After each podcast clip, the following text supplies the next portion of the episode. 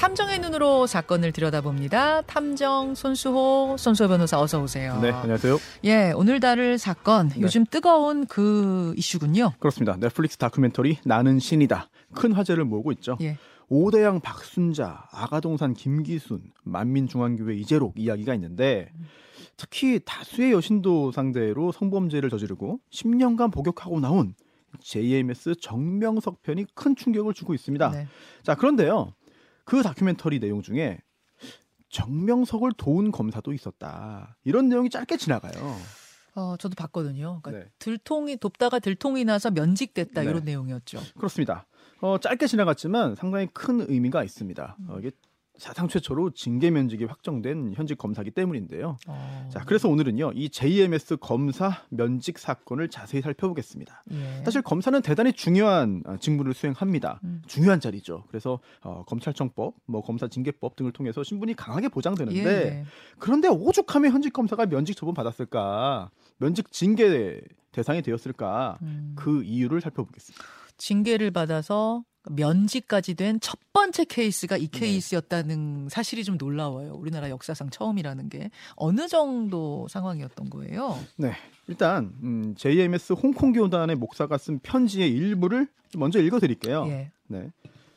아, 문제의 그 검사 아, 소송 제기했는데 면직 처분 취소 소송 판결문에 있는 내용입니다. 음.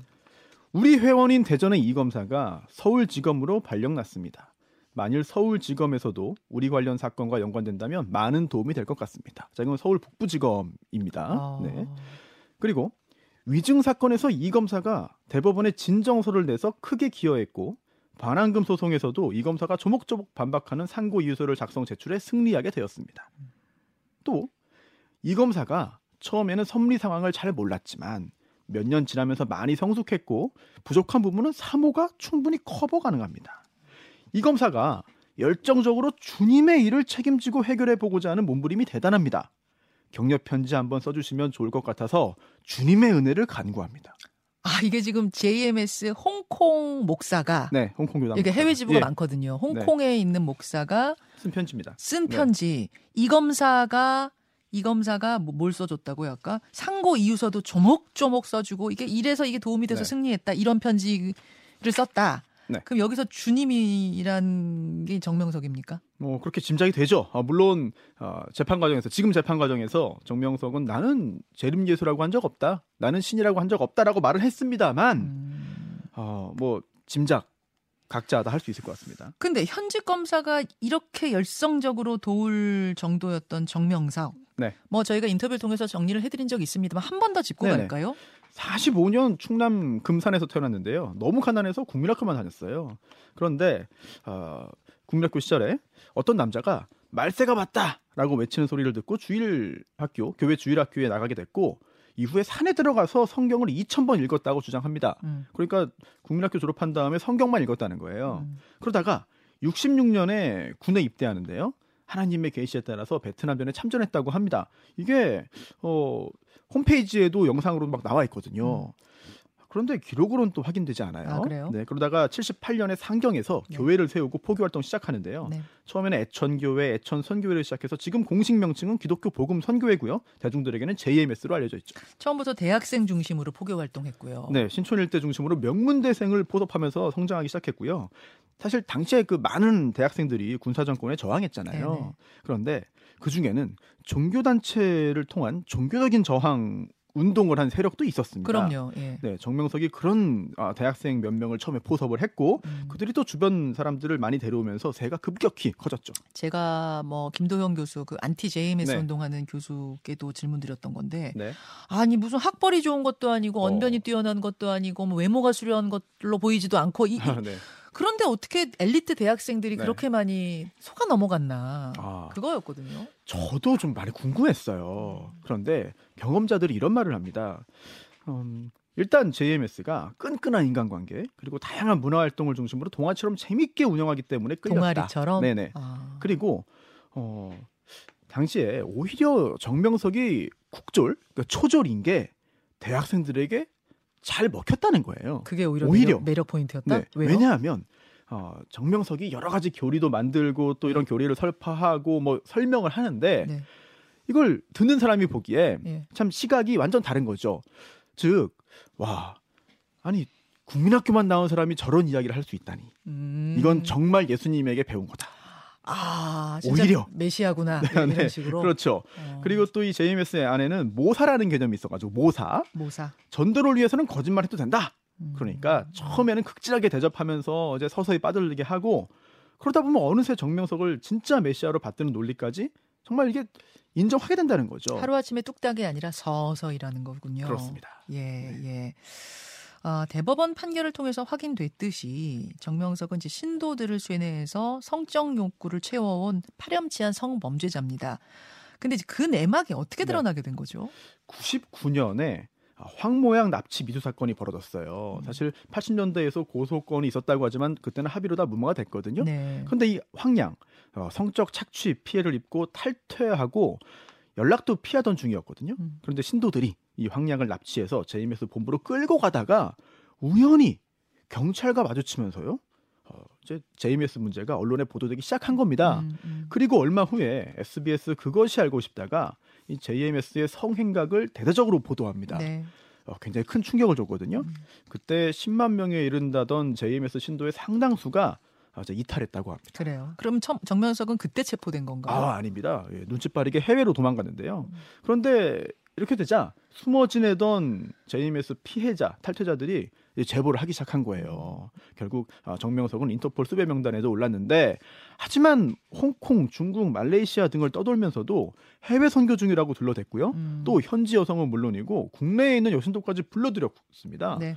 아, 그러다가 2007년에 중국 공안에 붙잡혔고 다음 해에 한국으로 돌아오게 됐죠. 그렇죠. 그래서 2008년 징역 10년 받았습니다. 그렇습니다. 아, 1심에서는 징역 6년이었어요. 네. 그런데 일부 무죄 가 유죄로 바뀌면서 2심에서 징역 10년이 됐고 대법원에서 확정됐는데 음. 당시 여러 명의 피해자에 대한 준강간, 준강간 치상 중강제 추행 등이 인정됐고요. 사실 폭행 협박은 없었어요. 음. 그러다 보니까 아, 그 종교적 믿음에 대한 충격 등 정신적 혼란으로 인한 항거불능 상태에 있었다. 그게 인정된 게 어. 법적으로 핵심이었고요. 어. 지금 정명석 씨가 재판을 받는데 네. 지금 진행되는 재판에서도 과연 이거를 인정할 것이냐 여부가 주된 쟁점입니다. 아 물리적인 폭행 협박이 아닌 없었습니다. 거잖아요. 네네. 그러니까 강간은 아니고 준강간 여부가 문제가 되는 아, 거죠. 정신적으로 혼란을 일으켜서 네. 한거불능으로 만든 성범죄가 인정되느냐 네. 안 되느냐가 쟁점이다. 대법원 판결문에도 그 부분이 중요하게 나와 있습니다. 아무튼 10년 살고 지금 2018년에 출소한 건데. 네, 그렇죠. 예. 사실 10년 동안 이게 이 교를 만든 사람이 자리를 비우면 무너지지 않겠느냐. 사실 무너지어야지 상식적인 건데 네. 우리 생각으로 무너졌지 않겠느냐라고 생각을 했습니다만 사실은 음, 그렇지가 않았거든요. 않았어요. 네. 네. 어, 이게 신도들이 정명석을 잘 떠받들면서 조직을 유지했습니다. 그리고 뉴스도 못 보게 했다. 뭐 미디어를 못 어, 접촉하지 그렇죠. 못하게 했다 예. 그러더라고요. 네, 지금도 이제 어, 그렇게 하고 있다는데 음. 어, 출소한 정명석은 전자발찌를 차고도 또 같은 짓을 저질렀습니다. 네. 그래서 작년에 구속돼서 재판받고 있고요. 다음 공판기일이 3월 21일이에요. 음. 그런데 1심 구속 기간이 최장 6개월이기 때문에 아마도 1심 판결이 곧 나올 것 같습니다. 자, 이런 스토리입니다. 그래서 40년 살고 나왔는데 또 어, 그런 혐의로 그런 혐의로 지금 재판 중인 상황. 근데 오늘 주제는 정명석 성범, 성범죄 네. 여부가 아니고 JMS 몰래 돕다가 면직 징계받은 그 네. 검사 사건이잖아요. 어, 예, 그렇습니다.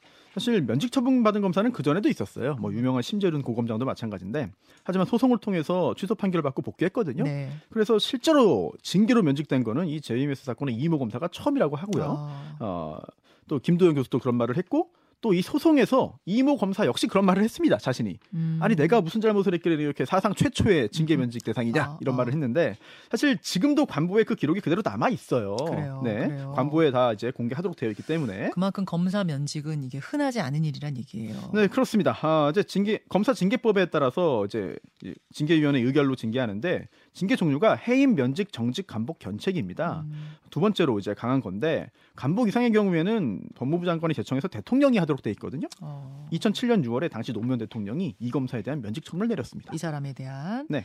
면직이 해임 다음으로 무거운 네. 징계군요. 네, 네, 그렇습니다. 자, 징계 사유를 정확하게 네네. 네. 살펴보죠. 이모 검사는 98년 3월 광주지검 검사로 임용되면서 검사 생활을 시작했는데요. 네. 그런데 99년 초에 그것이 알고 싶다에 JMS 문제를 제보한 아, 저 김도영 교수, 음. 당시 엑소더스 회장인데요.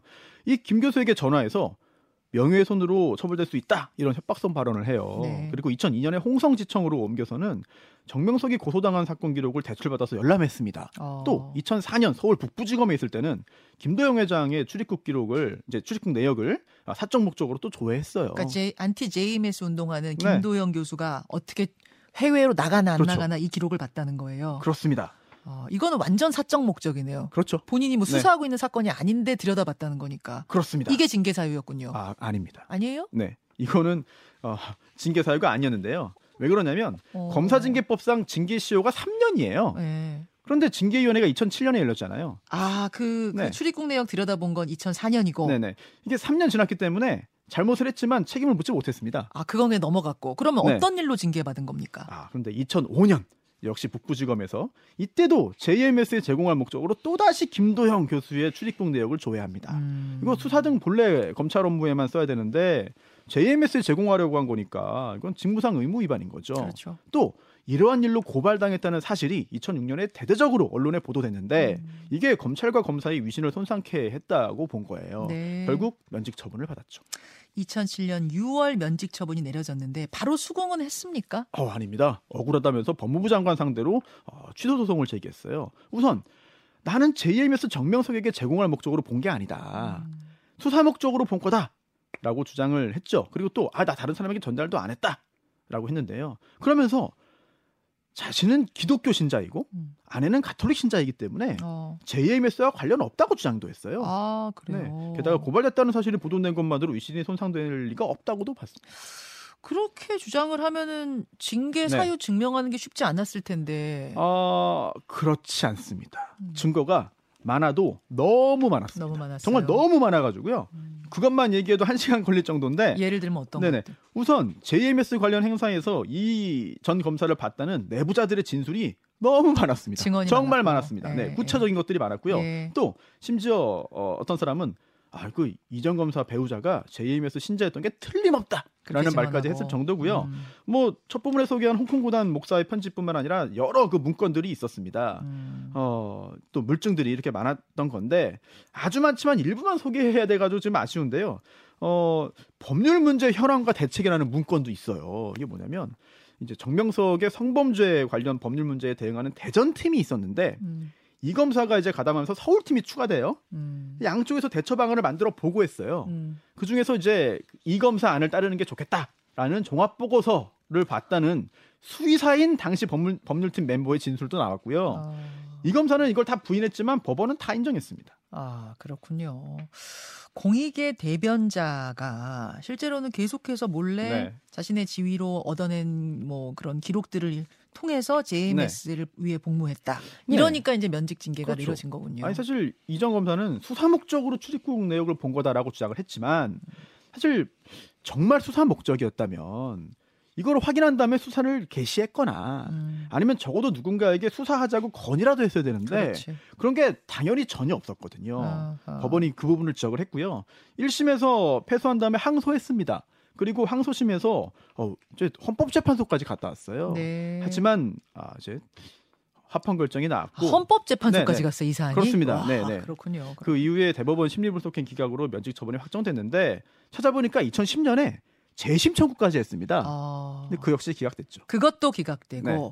그렇게 면직된 그 사람 그 검 그 전 검사 지금은 네. 어떻게 지내고 있나요? 일단 당시에 어, 징계는 받았지만 형사 처벌은 받지 않았습니다. 음. 징계와 처벌은 뭐 다른 개념이니까요. 예, 예. 공소시효 지난 것들은 공소권 없음. 그리고 또 범인 도피와 위계에 의한 공무집행방해는 혐의 없음 처분 받았고요. 음. 그리고 파면이나 해임이 아니기 아니라 면직이잖아요. 네네. 변호사법상 결격 사유도 아니에요. 아 변호사 사무실 차릴 수 있군요. 네. 면직은. 그래서 대전 유성구에 개업한 것으로 알려졌고요. 몇 년 전에 대법원 국선 변호인으로 활동한 기록까지도 좀 봤는데 음. 하지만 포털에 나와 있는 사무실 전화로 전화 걸어봤지만 결번이었습니다. 음. 그 외에 구체적인 최근 정보를 찾기가 어려웠어요.